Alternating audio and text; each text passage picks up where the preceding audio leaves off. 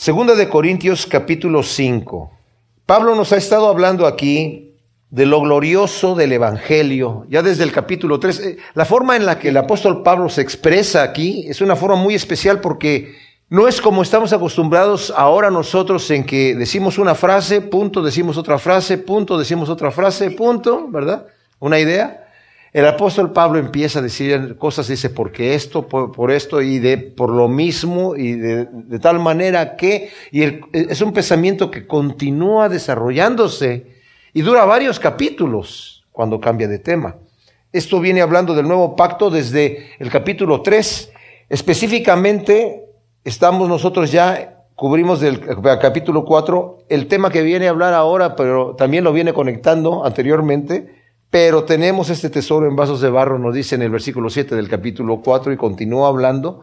No obstante, la idea la vamos a tomar nosotros porque los capítulos y los versículos se dividieron para nuestra comodidad de poder encontrarlos, pero no necesariamente están dividiendo un tema.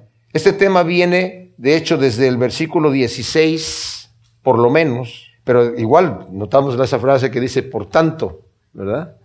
Por, todo esto que tenemos por, por, el tesoro que, que, es el Evangelio.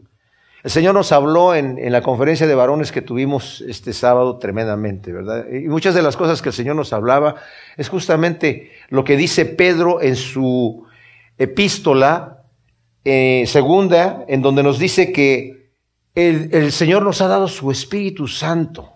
Somos consustanciales con Dios. Tenemos la misma sustancia. Antes éramos solamente hombres pecadores que estábamos sujetos al pecado, pero ahora hemos recibido de parte de Dios por medio de la fe el Espíritu Santo. Y Pablo va a hablar de esto aquí. Y somos consustanciales con el Señor. Y Pedro nos dice, por cuanto somos consustanciales con Él, tenemos no solamente el poder de huir de los deseos carnales del mundo, de nuestra concupiscencia, tenemos también el conocimiento de Dios. Tenemos la libertad de presentar nuestros cuerpos a Dios como sacrificio vivo, santo, agradable a Él. Es agradable ahora. Antes era suciedad. Ahora es agradable. Podemos presentar nuestros miembros a la justicia. Ahora podemos hacer obras porque no las hacemos nosotros, las hace Dios a través de nosotros. ¿Qué, bendición? ¿Se dan cuenta? Dios morando en mí, que soy un pecador. No solamente eso, vamos a ver aquí como Pablo nos va a decir, mis amados, nos el Señor nos ha declarado justos, porque Él ha tomado nuestro pecado y fue con nuestro pecado en la cruz y nos ha declarado justos, siendo nosotros todavía injustos, porque somos eso. Seguimos siendo injustos. No éramos, no somos tan injustos como éramos antes, pero comparado con la santidad de Dios, definitivamente somos pecadores. Somos pecadores. Y el que dice que no, que no peca, dice, se engaña a sí mismo es mentiroso y hace a Dios mentiroso, porque Dios dice que yo soy un pecador, ¿verdad? Me dice Juan en su primera carta. Entonces Pablo está hablando de, de este tesoro que tenemos nosotros en vasos de barro, el Evangelio mismo, eh, la herencia que tenemos con Él además. Somos herederos de Dios y coherederos con Cristo Jesús. Toda esta grandeza que nos ha dado el Señor, nosotros no sentimos nada, porque no es por sensación, no es por sentimiento. Y no supimos cómo sucedió. Así como sopla el viento y no sabemos de dónde viene ni a dónde va, ¿cómo es que sucede? El Señor le dijo a Nicodemo, así es cuando naces de nuevo. Es una cosa que el Señor simplemente la hace. Y de repente ves tu vida y dices, hay un cambio en mi vida que ha venido y estoy viendo cómo era antes y cómo soy ahora. Qué grandeza de cosas está haciendo el Señor conmigo. No obstante, lo que nos ha estado hablando Pablo aquí, ¿verdad? Si leemos desde el versículo 6, por tanto, no desmayamos, más bien aunque nuestro hombre exterior se va desgastando, el interior, no obstante, es renovado día en día. Porque esta leve tribulación momentánea produce en nosotros un cada vez más excelente y eterno peso de gloria, no poniendo nuestra mira en las cosas que se ven, sino en las que no se ven, porque las que se ven son temporales, pero las que no se ven son eternas. O sea, nuestro hombre interior se está desgastando. Hemos hablado de eso y sigue hablando con el tema, porque nos dice el primer versículo, porque sabemos que si nuestra casa terrenal, este tabernáculo es destruido, tenemos de Dios un edificio, una casa no hecha por manos eterna en los cielos. O sea, nos está hablando de nuestro cuerpo material. Vienen las enfermedades, mis amados, viene la muerte, viene la vejez. Algunos les llega más pronto que a otros. Ese es un proceso natural que tiene que ser. Pablo lo dijo ya en 1 Corintios capítulo 15. La semilla tiene que ser sembrada en la tierra y tiene que morir para que nazca la nueva planta. Que ese es el propósito de Dios. El propósito de Dios para nosotros no es lo que somos aquí en la carne, sino lo que aquí por medio de la fe llegamos a ser para que en el momento que la semilla se siembre, ¿qué planta va a dar? Mis amados, los que se van a condenar en el infierno también son semilla y también van a dar una planta. Pero ¿dónde va a estar sembrada esa planta? En el lago de fuego. El Señor para nosotros nos ha sembrado, ha hecho en nosotros, nos está cambiando, está cambiando el ADN de la semilla a través del poder de su Espíritu Santo, para que en el momento que seamos sembrados, mis amados, tengamos unos frutos gloriosos. Esos frutos empiezan desde aquí. Aunque nuestra morada terrenal se va deshaciendo, el interno ya nos dijo anteriormente, se va renovando día con día. ¿Cómo sucede eso? No sabemos por el poder del Espíritu Santo. Lo que sí es obvio para nosotros es que nuestro hombre exterior se va desgastando, se va muriendo, se va envejeciendo. Eso lo podemos sentir sin ningún problema. Pero si realmente estamos nosotros apegados a la vid verdadera, y somos esos pámpanos que no estamos cortados y no nos hemos separado de la vid y no nos estamos secando, sino estamos conectados a la vid verdadera. Producimos mucho fruto. Y ese mucho fruto que estamos produciendo es como el hombre interior se va renovando día con día. Y nos frustramos. Pablo lo va a decir aquí, que vamos a estar gimiendo, nos frustramos. ¿Por qué nos frustramos? Porque estamos en esta carne y queremos ser revestidos de la gloria de Dios. Pablo lo dijo en Romanos capítulo 8. Dice, toda la creación gime, esperando la manifestación de los hijos de Dios. Y no solamente la creación gime, sino también nosotros. Dice, porque la creación fue sujetada a vanidad por causa del pecado y de la rebelión del hombre. El Señor maldijo la tierra. Y al maldecir la tierra, la tierra produjo espinos, cardos, animales ponzoñosos y todas estas situaciones que vemos que aunque la naturaleza es muy bella, como un animal mata a otro y se lo come y cosas por el estilo, y decimos, wow, ese es el ciclo de la vida, pero qué terrible, ¿no? Así es como es. Así es por causa de, nuestro pecado. Y no digamos Adán, ¿verdad? Porque si nosotros hubiéramos estado ahí, tal vez habríamos hecho la misma cosa. El detalle es que Cristo vino a revertir aquello. Pero en el momento en, en que estamos, en este momento, todavía no ha puesto a sus enemigos completamente bajo el estrado de sus pies. Dice la escritura que el último enemigo que va a ser vencido es la muerte. Y cuando eso suceda, ya no va a haber más muerte. Vamos a resucitar en un cuerpo glorioso, completamente diferente, y vamos a hacer lo que estamos programados para hacer, lo que el Señor ha estado haciendo en esta semilla. Entonces, aunque nuestro hombre exterior se va deshaciendo, si estamos conectados a la vid verdadera, nuestro hombre interior se va renovando, mis amados. Y por eso es que dependemos del Señor. Separados de mí, el Señor les dijo en Juan 15, nada podéis hacer. Nada. Te vas a secar, te vas a morir. Yo soy la vid verdadera. Él nos ha vivificado por el poder de su Espíritu Santo, estando nosotros en nuestros pecados muertos, les dice Pablo a los Efesios. Estando muertos en los pecados, el Señor vino y nos dio vida. Y Él dijo, yo he venido para que tengan vida y una vida abundante.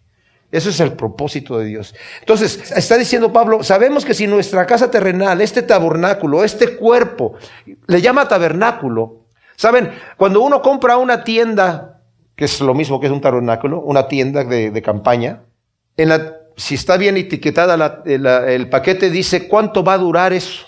Hay unas que valen más porque duran más tiempo, pero tiene un límite de duración. Y el Señor está diciendo aquí, a, través de Pablo, que nuestro cuerpo es un tabernáculo, está diseñado para ser temporal, muy temporal. Unos tienen más duración que otros, pero el tiempo es, en general, es breve.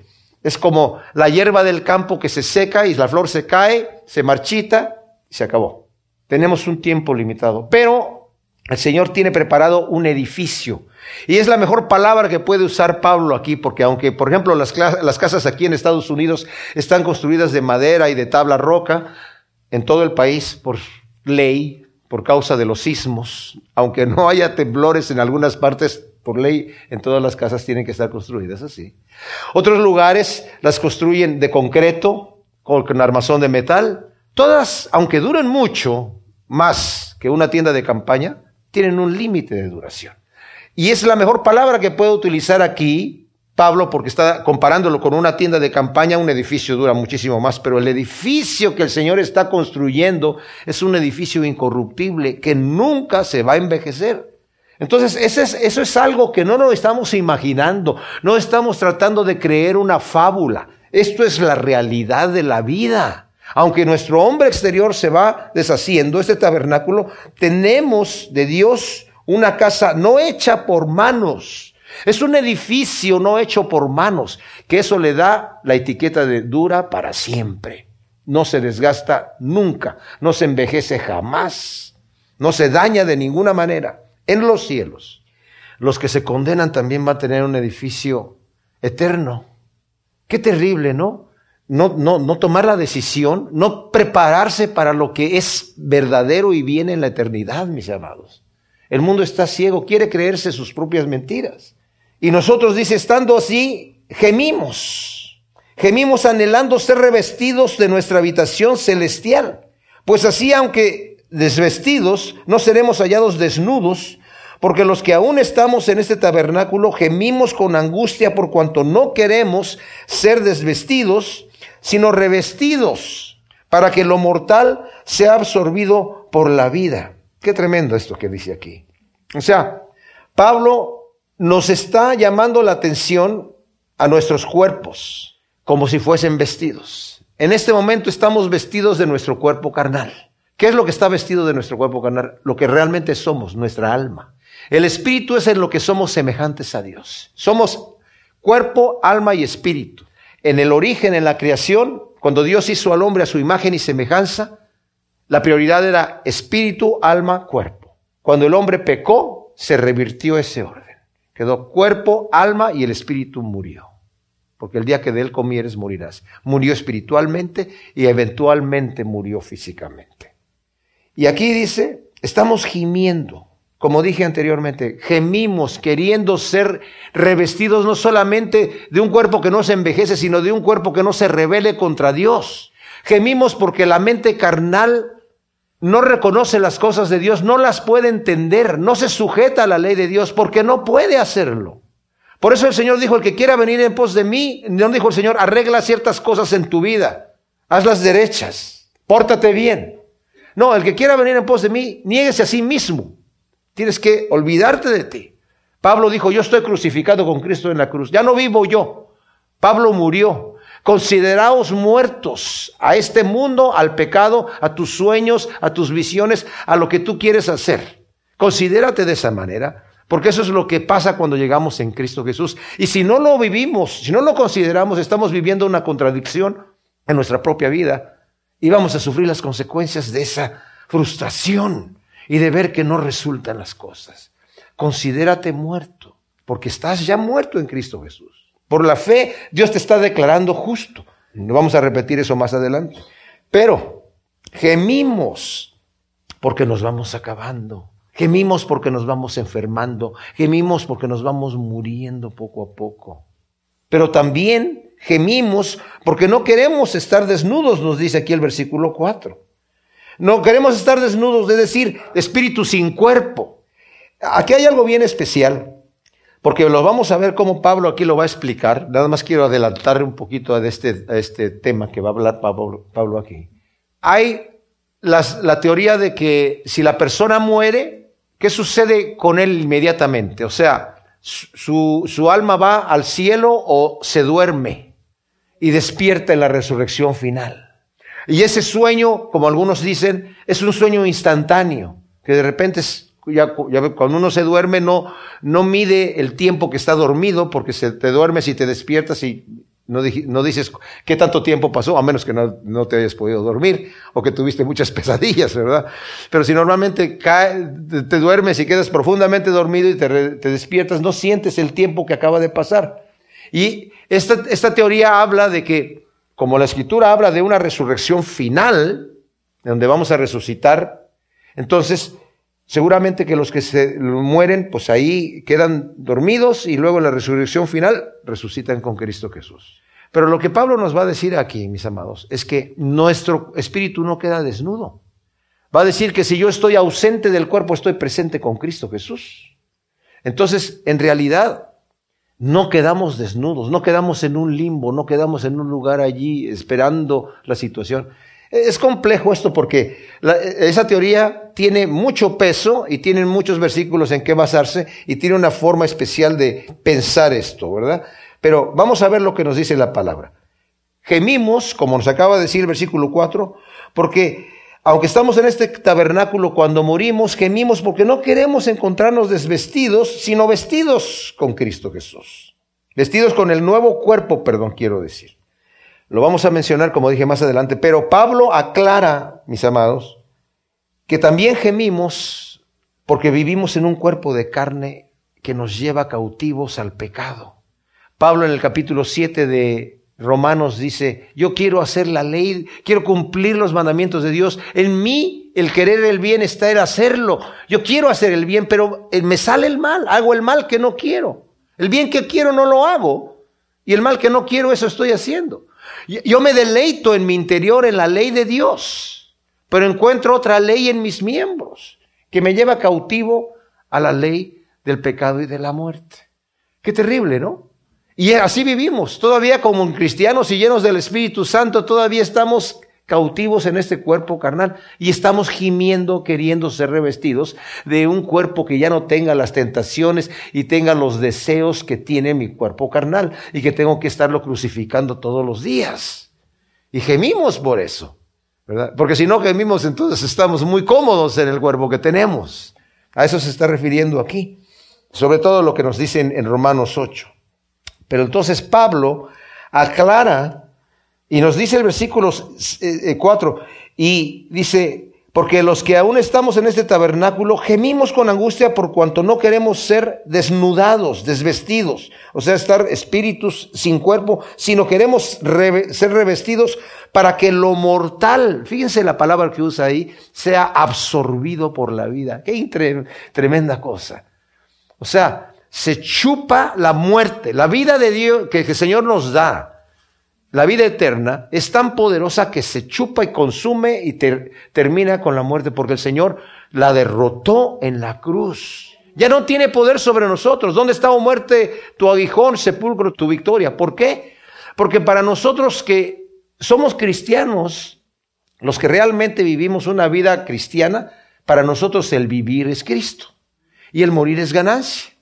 Entonces, cuando morimos, Pablo lo dice, ¿verdad? Dice, si yo muero, eh, yo quiero estar con ustedes para servir al Señor, pero si el Señor me lleva antes, prefiero eso porque es mucho mejor. Pero si me quedo, me quedo para beneficio de ustedes, de la obra. Así que no sé qué escoger, pero si me dan a escoger, estar con Cristo es muchísimo mejor. En ese, en ese caso, en ese, con ese pensamiento, con esa actitud en mi corazón, la muerte no tiene ningún poder. Porque yo digo, bueno, me muero, ¿qué pasa? Pues estoy con el Señor. No me voy a, no me voy a un lugar malo, me voy a un mejor lugar, al mejor lugar que Dios ha preparado para mí. Porque sabemos que si nuestra casa terrenal, ese tabernáculo, es destruido, nos dice el primer versículo, tenemos de Dios un edificio, una casa no hecha por manos eterna en los cielos. Ese es nuestro nuevo cuerpo glorioso que el Señor nos da en, la en su misma presencia. Y dice, y el que nos destinó a eso mismo es Dios quien nos dio las arras del Espíritu. El Señor nos destinó a esta, este plan perfecto de Dios, de nacer en esta carne, de probar el mundo y darnos cuenta que no sirve, de mostrarnos la grandeza de la gloria de Dios, aún en este mundo, aún en nuestra carne, para que podamos nosotros gustar las glorias de Dios. Y dice, nos da las arras del Espíritu. Las arras es una garantía de lo que se va a pagar. Es, es lo que se le da a la novia cuando se está casando, ¿verdad? Su cofrecito con sus monedas. No es todo el sustento que la va a mantener, pero es un anticipo, es, es, una, es un símbolo que dice, para que sepas que yo te voy a mantener toda la vida, aquí te estoy dando estas arras. Esa es la idea. Entonces, ¿qué nos da el Señor? Nos da su misma presencia dentro de nosotros como garantía de lo que viene. O sea, es como que, es como si le das a la novia de arras 10 millones de dólares, pues eso es más de lo que va a necesitar en su vida, ¿verdad? El Señor ya nos dio su Espíritu Santo y dice, eso es solamente una muestra, ¿verdad? De lo que va a haber allá en el cielo, de que tú tengo un pacto contigo, de que tú eres mío y yo soy tuyo. Yo ya me, entregué, es más, estoy habitando en ti. Soy tan tuyo que estoy dentro de ti. ¡Qué tremenda cosa! Dios está en mí. O sea, Él no me está diciendo yo soy tuyo así de afuera como palabras de amor. Me dice soy tuyo y se entregó en la cruz y viene y mora en mí. Y yo solamente por medio de la fe lo recibo. Tremenda bendición. Increíble lo que el Señor hace en nuestra vida. Entonces nos ha dado las zarras. Pues el Señor nos destinó a esto. Así que estamos confiados siempre sabiendo que al estar presentes en el cuerpo, estamos ausentes del Señor mientras estamos aquí. Pero, porque por fe vivimos, no por vista, pero estamos confiados, aún más preferimos salir del cuerpo y estar junto con el Señor. La nueva traducción viviente traduce esto así. Así que siempre vivimos en plena confianza, aunque sabemos que mientras vivamos en este cuerpo, no estamos en el hogar celestial con el Señor, pues vivimos por lo que creemos, no por lo que vemos. Sí, estamos plenamente confiados si preferíamos estar fuera de este cuerpo terrenal, porque entonces estaríamos en el hogar celestial con el Señor. Qué tremendo, ¿verdad? O sea, estamos completamente confiados que cualquier cosa que sea lo que el Señor decida hacer con nosotros en este momento, está bien, porque ya lo tenemos, tenemos las arras de su Espíritu Santo, tenemos la garantía de que cualquier cosa que sea su voluntad está bien. Lo único que yo tengo que hacer es estar pegado, como dije al principio, a la vida verdadera, porque separado de Dios me seco. Yo no le puedo echar la culpa a Dios por mis pecados no arrepentidos. Tengo que tomar acción.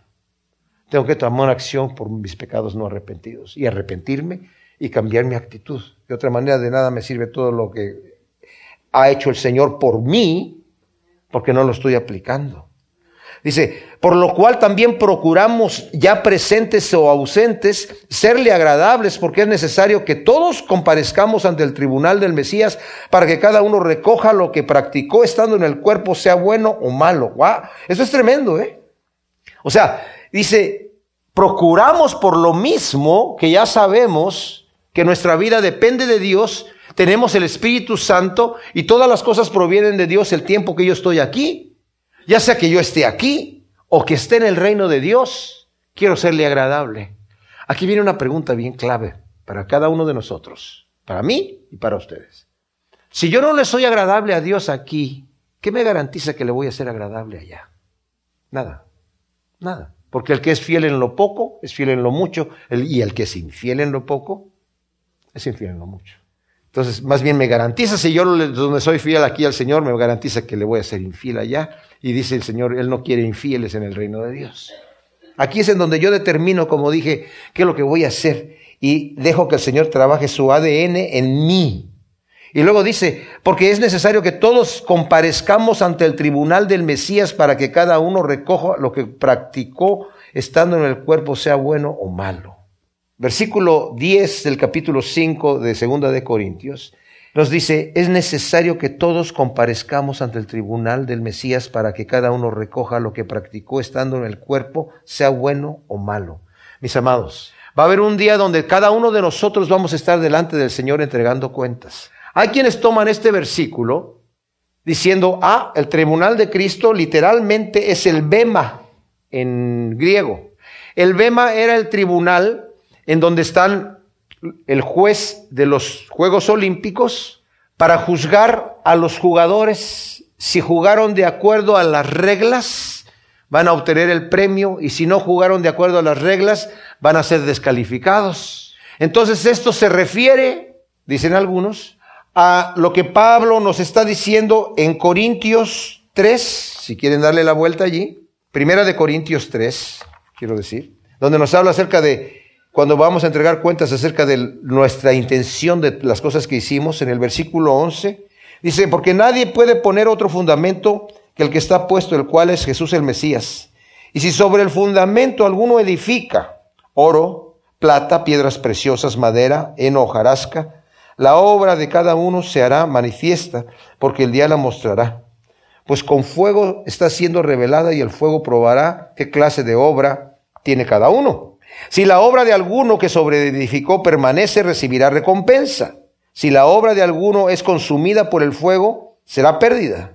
Si bien él mismo será salvo, aunque así como por fuego. Entonces algunos dicen, este tribunal de Cristo es esto. No es condenación, obviamente. Está hablando acerca de que vas a ser salvo. Vas a sufrir pérdida si hiciste las cosas con mala intención.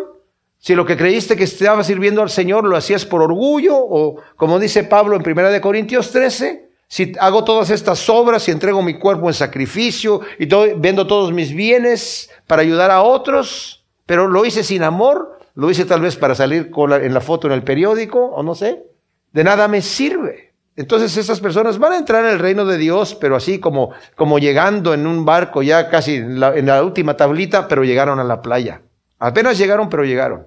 Pero mis amados, el contexto que está hablando Pablo, que hemos estado viendo aquí, de que procuramos serle agradables, de que todas las cosas están provistas por Dios para nosotros, no me parece que es el contexto de que, bueno, ok, estamos hablando solamente de las intenciones de las obras y no, y no de ninguna otra cosa.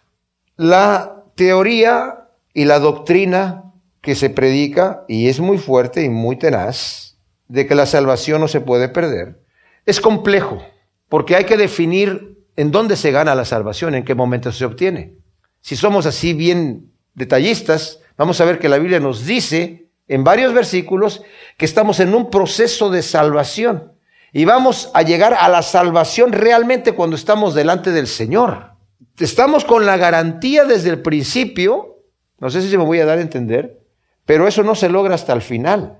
¿Se podrá alguno caer en medio del trayecto o no? Algunos dicen que sí, otros dicen que no. No importa lo que el hombre diga, mis amados, o lo que yo diga, porque yo también soy hombre, es lo que dice el Señor. Y el riesgo que corresponde dejarse en una doctrina que me relaje. ¿Me explico? El Señor habla, por ejemplo, de los talentos, que se los da a sus siervos. ¿A quiénes se los dan? A sus siervos. A uno le dio cinco, a otro le dio dos y a otro le dio uno. Y el que le dio cinco, cuando le pidió cuentas, le dijo, Señor, tú me diste cinco talentos, los trabajé, aquí tienes otros cinco. Buen siervo y fiel. En lo poco has sido fiel, en lo mucho te pondré, entra en el gozo de tu Señor. El que le había entregado dos talentos le dijo, maestro, me entregaste dos talentos, los trabajé, saqué otros dos talentos, aquí están. Le dijo, buen siervo y fiel, entra en el gozo de tu Señor. Al que le dio un talento le dijo, bueno, Señor, yo sabía que tú eras un hombre duro, que recoges donde no sembraste y cosechas donde no trabajaste, entonces yo dije, Mm, para no fallarle, mejor lo escondí, lo metí en la tierra, lo guardé y aquí está. Quedó íntegro, no le pasó nada, aquí está tu talento. Le dijo, siervo malvado y negligente. Lo mínimo que pudiste haber hecho es meterlo al banco para que te diera intereses. Eso es lo que le dice el Señor. Por lo tanto, quítenle el talento a este hombre y déselo al que tiene diez. O sea, el Señor no solamente le dio cinco talentos para que los trabajara al siervo aquel, le entregó otros cinco y se los dejó al siervo. Déselo al que tiene diez. Y a este, pues que entre así de rapidito nada más, déjenlo allí, pero que se quede sin nada. ¿No? ¿Qué dice la escritura? Átenlo de pies y manos y échenlo afuera. Ahí será el lloro y el crujir de dientes. Si esa no es la condenación eterna, no sé qué es. Porque a mí me suena como condenación eterna. Y estamos hablando de un siervo. Ah, no, que es que, es que la salvación no se puede... Ok, está bien. Mira, Tú puedes creer lo que tú quieras y yo puedo creer lo que yo quiera, pero les digo, los hombres son los que hacen sus interpretaciones. La Biblia permanece encima de cualquier interpretación humana, mis amados. Y si me convence a mí de pecado, yo quisiera, cuánto me gustaría relajarme y descansarme, porque es una lucha. La vida cristiana es una lucha. Y el que no diga que es una lucha, levante la mano, lo quiero conocer y ojalá me, me dé un consejo, ¿verdad? ¿Qué debo hacer yo para, pero si me voy a relajar, o sea, por un lado tengo que descansar en las promesas de Dios y en la obra que el Señor va a hacer. Eh, hay dos cosas que la Biblia nos dice y son, trabajan juntamente y no entendemos cómo. La obra la hace Dios completa. Él, en Él está el querer como el hacer. Él, el, el don de la fe es un don que Dios lo da. El arrepentimiento es un don que Dios lo da. El mantener mi vida santa es algo, un trabajo que el Espíritu Santo hace. El preservar mi vida y presentarme yo limpio, sin mancha y sin arruga delante de Dios es una obra que Cristo hace. Entonces, ¿cuánto hace Dios? 100%. Entonces, ¿yo qué hago? El mismo 100% también. Tú vienes al arrepentimiento, el que no viene a mí, dice Señor, ustedes no quieren venir a mí, van a morir en sus pecados. Ay, entonces, ¿cómo? No, pero el que viene a mí no viene si el Padre no lo trae. Pero entonces, ¿cómo combino esas dos cosas? ¿Cómo combino el que persevere hasta el fin? Será salvo. ¿Cómo combino esa parábola de los talentos y de las minas con el capítulo 3 de Primera de Corintios? Las dos cosas se mezclan, mis amados. Yo no me tengo que preocupar por lo que Dios hace, porque Él lo va a hacer. Es su trabajo, es cosa de Él. Me tengo que preocupar por lo que Él me ha dicho a mí. Y si el Señor me dice que me arrepienta, me arrepiento. El Señor me dice que brinque, brinco. Si el Señor me dice que lo que, lo que tengo que hacer, lo tengo que hacer. Dice, el que venga y beba del agua de la vida va a ser llenado. A la mujer le dijo, yo tengo una agua que te, que te quiero dar y si tomares de ella no vas a volver a tener sed, pero la tienes que tomar. El Señor no te la va a echar en la boca. Y de ahí vienen las doctrinas entonces ya de que la, la, gente dice, no, entonces si Dios está en el, si eh, Dios está todo de principio a fin y el hombre no tiene absolutamente nada que hacer, porque es totalmente depravado, ni siquiera tiene la capacidad de escoger a Dios, entonces, ¿será que Dios lo escogió solamente? Y así porque quiso. Pero ¿cómo? ¿Qué vio en el hombre para escogerlo? Nada, porque nadie califica. Entonces tratamos de una, utilizar la lógica humana de nuestro superlimitado cerebro para crear una teología. Y les digo, para mí sería fantástico decir, oye, yo ya no voy a perder mi salvación, yo ya acepté a Cristo como mi salvador, entonces ¿para qué me preocupo? Me, relajo, descanso. Por un lado, tengo que descansar en las promesas de Dios. Aquí está la clave. Tenemos que hacer lo mejor que podemos y lo que no podemos entregárselo al Señor.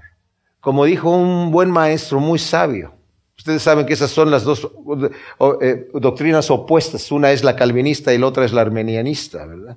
Que dijo, ¿sabes qué? Vive como arminiano pero descansa como calvinista. Entonces ya con eso ya estamos, ok, yo le voy a dar todas las ganas, pero cuando, Señor, es que yo soy un pecado, bueno, descansa, que el Señor, su sangre te limpia de todos tus pecados, ah, ok. Juan dice, estas cosas los digo, mis amados, para que no pequen. ¿Es mi decisión pecar o no? Sí. Abogado tenemos para con el Padre Jesucristo el justo. Él es la propiciación para nuestros pecados. Si tú confiesas tus pecados a Él, Él es fiel y justo para perdonarlos y limpiarte de toda maldad. Si dices que no tienes pecado, eres mentiroso pero confiesas y descansas en que Él hizo la obra. Ah, pero el que dice que permanece en Él tiene que andar como Él anduvo. Uh, pero no puedo andar como Él anduvo, dice. Primera de Juan capítulo 2 versículo 6. Y luego el versículo 28 dice, hijitos míos, permaneced en Él, para que cuando se manifieste no nos alejemos de Él avergonzados.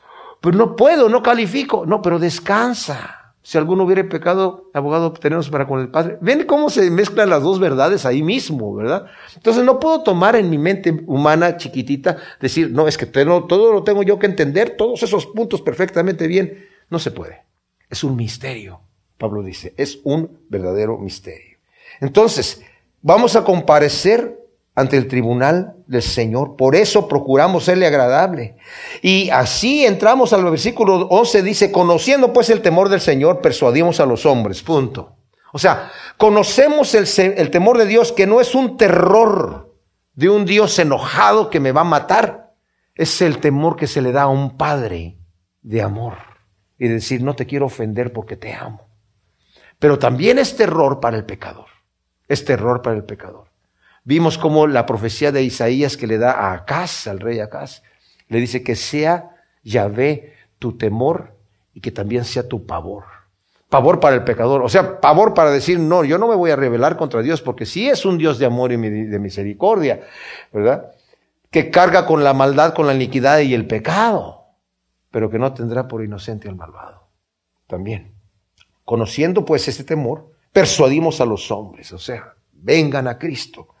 Ante Dios hemos sido hechos manifiestos. Aquí ya está hablando Pablo nuevamente del problema que tenía, de que lo criticaban, de que no era honesto. Dice, nosotros hemos sido hechos manifiestos ante Dios y esperamos, dice, que también, no solamente yo, sino todos mis compañeros, hemos sido hechos manifiestos a vuestras conciencias, dice aquí.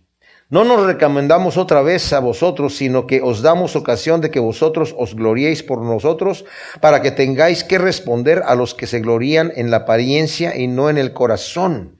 Porque si estamos locos es para Dios y si estamos cuerdos es para vosotros. O sea, Pablo está diciendo aquí, nosotros no, no, no nos estamos recomendando, eh, queremos que ustedes nos conozcan que conozcan que realmente somos honestos, que somos sinceros, que sepan que lo que decimos lo decimos con verdad y que sepan qué responder a la gente que está gloriándose en las apariencias.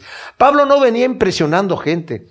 Les digo, mis amados, qué hermoso es cuando uno vive su vida cristiana y opera y es atacado. Es, digo hermoso en el sentido de que uno tiene paz con Dios, porque su conciencia está tranquila. Pero cuando uno trata de defenderse, es cuando se empiezan los problemas carnales, ¿verdad? Cuando uno quiere decir, es que yo soy bien y él está mal o ella está mal. Entonces, yo tengo que dar mi cara de, de, buena persona y poner a la otra persona mal y eso ya es pecado. Entonces, yo no me defiendo. Dejo que, espero que mi impresión de lo que yo soy eventualmente pase esa barrera carnal que la persona que me está criticando tiene en ese caso, ¿verdad? Sería, si es que me está criticando por algo que realmente no es, ¿verdad? Entonces está diciendo aquí Pablo esto. Dice, y así como él y los suyos son manifiestos ante Dios, los verdaderos embajadores del reino, quiere que sean manifestados a los corintios para que sepan qué responder a los que están atacando su ministerio apostólico. Diciendo esto, usted, Pablo y su gente no son más que unos ignorantes, locos, no saben ni lo que están diciendo. No. ¿Y por qué era atacado Pablo? Era atacado Pablo porque no iba de acuerdo a la corriente de los cristianos que venían de Judea, que eran judíos. Venía con el Evangelio de la gracia. Y decían, él está, está inventando su doctrina. Qué impresionante. ¿Cómo trabaja el Señor? ¿Verdad? Ahora sí, nosotros ya lo leemos aquí, es el apóstol Pablo. Pero en aquel entonces era un hombre común. Y la gente no entendía, ¿cómo que, la gracia? ¿Qué es eso? ¿Cómo que ahora los gentiles pueden llegar así solamente y sin hacer, tienes, sin llevar una religión establecida como está la, la religión judía? ¿Cómo? Y hay mucha gente que hoy en día critica porque no vives una vida, entre comillas, religiosa, ¿verdad? No eres tan santo y no te portas, no te vistes como te debes de vestir, ¿verdad? Que la mujer no tiene que ponerse no sé qué cosa y que el hombre no tiene que usar no sé qué cosa. Y, y aunque no es, diga eso aquí, la escritura literalmente ya, ya se hicieron una cosa, como una vez escuché un pastor que, en la televisión que dijo, si a mí no me gusta, a Dios no le gusta. Ah, caray, dije yo. O él pone la regla o Dios le manda un mensaje especial. Y las cosas que le gustaban eran cosas terribles que a Dios no le gustaban, eso se, lo puedo asegurar. se ponía a predicar y después ya empezó a predicar con, con, un, con un puro y con un sombrero y con una copa de whisky. Dije yo, ok, eso te gusta a ti y a Dios le gustará que estás predicando el Evangelio así, con esas cosas. Dije yo, qué increíble. Pero bueno, hay gente. Porque el amor del Mesías nos constriñe pensando esto, que si uno murió por nosotros, por todos literalmente, entonces todos murieron. Y por todos murió para que los que viven ya no vivan para sí, sino para aquel que murió y resucitó por ellos. El amor de Cristo nos constriñe, dice aquí. El creador del universo murió para que tengamos vida. Cristo murió y resucitó por todos, pero no a todos, mis amados. Se les aplica su beneficio del sacrificio de su muerte y resurrección, sino solamente a aquellos que lo reciben esta doctrina hiper, como les dije, que se van al lado de que la salvación no se pierde, se, conoce como hipercalvinista. Dicen que Cristo murió solamente por algunos, por los elegidos, porque si muere por todos, todos se van al cielo. La escritura no dice eso. Primera de Juan dice que Él es la propiciación por nuestros pecados y no solamente por los nuestros, sino por quiénes? Por los de todo el mundo. Pero entonces hay, que variarle allí, hay que decir que la traducción quiere decir por acá para que salga mi doctrina peligroso. peligroso. Mis amados, no se dejen impresionar por los hombres, déjense impresionar por el Espíritu de Dios, por su palabra, lo que ella dice. Por ningún hombre, lo que yo diga también, ustedes lo juzgan, ¿verdad? Lo juzgan porque ustedes tienen el Espíritu de Dios y Dios les revela las cosas. Hemos muerto con Cristo para no vivir más en pecado, estamos crucificados juntamente con Él y debemos considerarnos muertos al pecado. Hemos resucitado con Cristo ahora para vivir en novedad de vida, en una vida resucitada, procurando agradar a Dios en todo, como nos dice el versículo 9. O sea, hemos muerto con Cristo, Cristo murió por nuestros pecados para terminar con esa vida, ya activamente nosotros. Y hemos resucitado solamente para tener una vida con Cristo, si de otra manera nuestra fe estaría muerta, pero también hemos resucitado con Él para nosotros aquí en la tierra no esperarnos en a la otra vida, vivir una vida resucitada como nuevas criaturas y representantes de Dios, para que cuando entremos en el umbral de la muerte no tengamos que tener un cambio drástico. ¿Sí me explico? Sino desde aquí ya entramos así, casi como Esteban estaba cuando lo estaban apedreando, dice, veo los cielos abiertos y veo al Hijo de Dios sentado a la diestra del Padre, y mientras lo estaban apedreando, voltea y dice, ah, Señor, no les tomas en cuenta este pecado. Y se fue directo ahí, de la tierra así, así, entró suavecito, suavecito, alfombra roja, limosina directo al cielo. De manera que nosotros de aquí en adelante a nadie conocemos según la carne, y si aún al Mesías conocimos según la carne, ya no lo conocemos así. De modo que si alguno es nueva criatura en el Mesías, las cosas viejas pasaron ya aquí, todas son hechas nuevas. Imagínense, ya no conocemos a Cristo en la carne. O sea, ya no conocemos a la gente como lo conocíamos antes. Dice, hemos sido hechos nuevas criaturas. Ahora, el Cristo que yo conocía antes, yo había oído de Cristo antes de convertirme. Lo tenía otra imagen, pero ahora lo conozco, es mi Señor, es mi Dios. Y las gentes que ya ahora ya las veo como gentes que necesitan ser salvas y los que son cristianos como mis hermanos, todas las cosas son nuevas, no porque les puso ya la etiqueta como si fueran nuevas, no, sino porque son nuevas porque las estoy viendo bajo otro lente, bajo el lente de la verdad, que es el lente de Dios, un lente divino que Dios me ha dado para ver y valorar lo que realmente se tiene que valorar, que es lo que, las cosas que no se ven pero las cosas que se ven son temporales y esas no las valoro ya. Cambiaron mis valores, mis prioridades tienen que cambiar porque soy hecho una nueva criatura y aún a Cristo no lo conozco de esa manera. Y dice, y todo esto proviene de Dios, quien nos resucitó consigo mismo por el Mesías y nos confió el ministerio de la reconciliación. Y esto es, que Dios estaba reconciliando al mundo consigo mismo, no tomándoles en cuenta sus pecados y puso en nosotros la palabra de la reconciliación. Así que somos embajadores en el nombre del Mesías como si Dios rogara. Por medio de nosotros rogamos, dice Pablo, en el nombre del Mesías, reconcíliense con Dios. Mis amados, qué tremenda cosa. Dios nos ha dado el ministerio de la reconciliación. Él vino a reconciliarnos con Dios.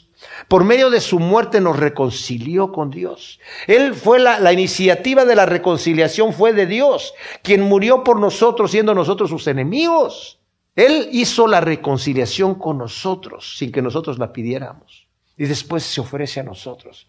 Y nos da ese mismo ministerio. Yo no entiendo el espíritu que hay sobre gente que quieren estar peleados y se llaman cristianos. El Señor nos ha dado el ministerio de la reconciliación. Si tú tienes, tu hermano tiene algo contra ti y aún me estás trayendo una ofrenda, deja tu ofrenda ahí, no me interesa. Reconcíliate con tu hermano. Reconcíliate con tu adversario mientras puedes hacerlo. Si no, yo no voy a recibir absolutamente nada de ti. Es importante. A Dios le costó la sangre de su Hijo en la cruz, que es el mismo Dios encarnado. Reconciliarnos con Él nos dio el ministerio de la reconciliación, para que nosotros roguemos a la gente, reconcíliate con el Señor. ¿Por qué no te quieres reconciliar con Dios? Reconcíliate con Él. Él nunca te hizo daño. Tú eres el que hiciste la ofensa y Él te está ofreciendo el perdón. Qué increíble. Nosotros lo ofendimos y Él me está ofreciendo el perdón. Ok, no importa, yo te perdono. Entremos a cuentas. Sí, no te preocupes. Entremos a cuentas para que tú sepas lo que te quiero perdonar. Te lo quiero perdonar todo todo. Y no me debes nada. Al que no conoció pecado, tremendo versículo este. por nosotros lo hizo pecado para que nosotros llegáramos a hacer justicia de Dios en él. No está diciendo, mis amados, que lo hizo pecador. Lo hizo pecado. Lo cargó de pecado. Y tampoco quiere decir que a nosotros nos hizo justos. Nos declaró justos. Nos cubrió de la justicia de Cristo Jesús. Por lo mismo, dice Pablo, tenemos confianza. Porque ya no venimos nosotros viene Cristo. Él es nuestro abogado. Dice, hijitos míos, estas cosas os digo para que no pequéis. Y si alguno hubiera pecado, tu abogado delante del juez, que es la misma persona, es Cristo mismo. Que dice Romanos, el que está intercediendo por ti. Cristo está orando por ti. ¿Tú sabías eso? Cristo está orando por ti. El acusador te está acusando, Cristo te está defendiendo. Porque has entregado tu vida a Él. Y esa es la confianza que tenemos de acercarnos a Él, porque Él continúa, continúa y continuará el ministerio de la reconciliación.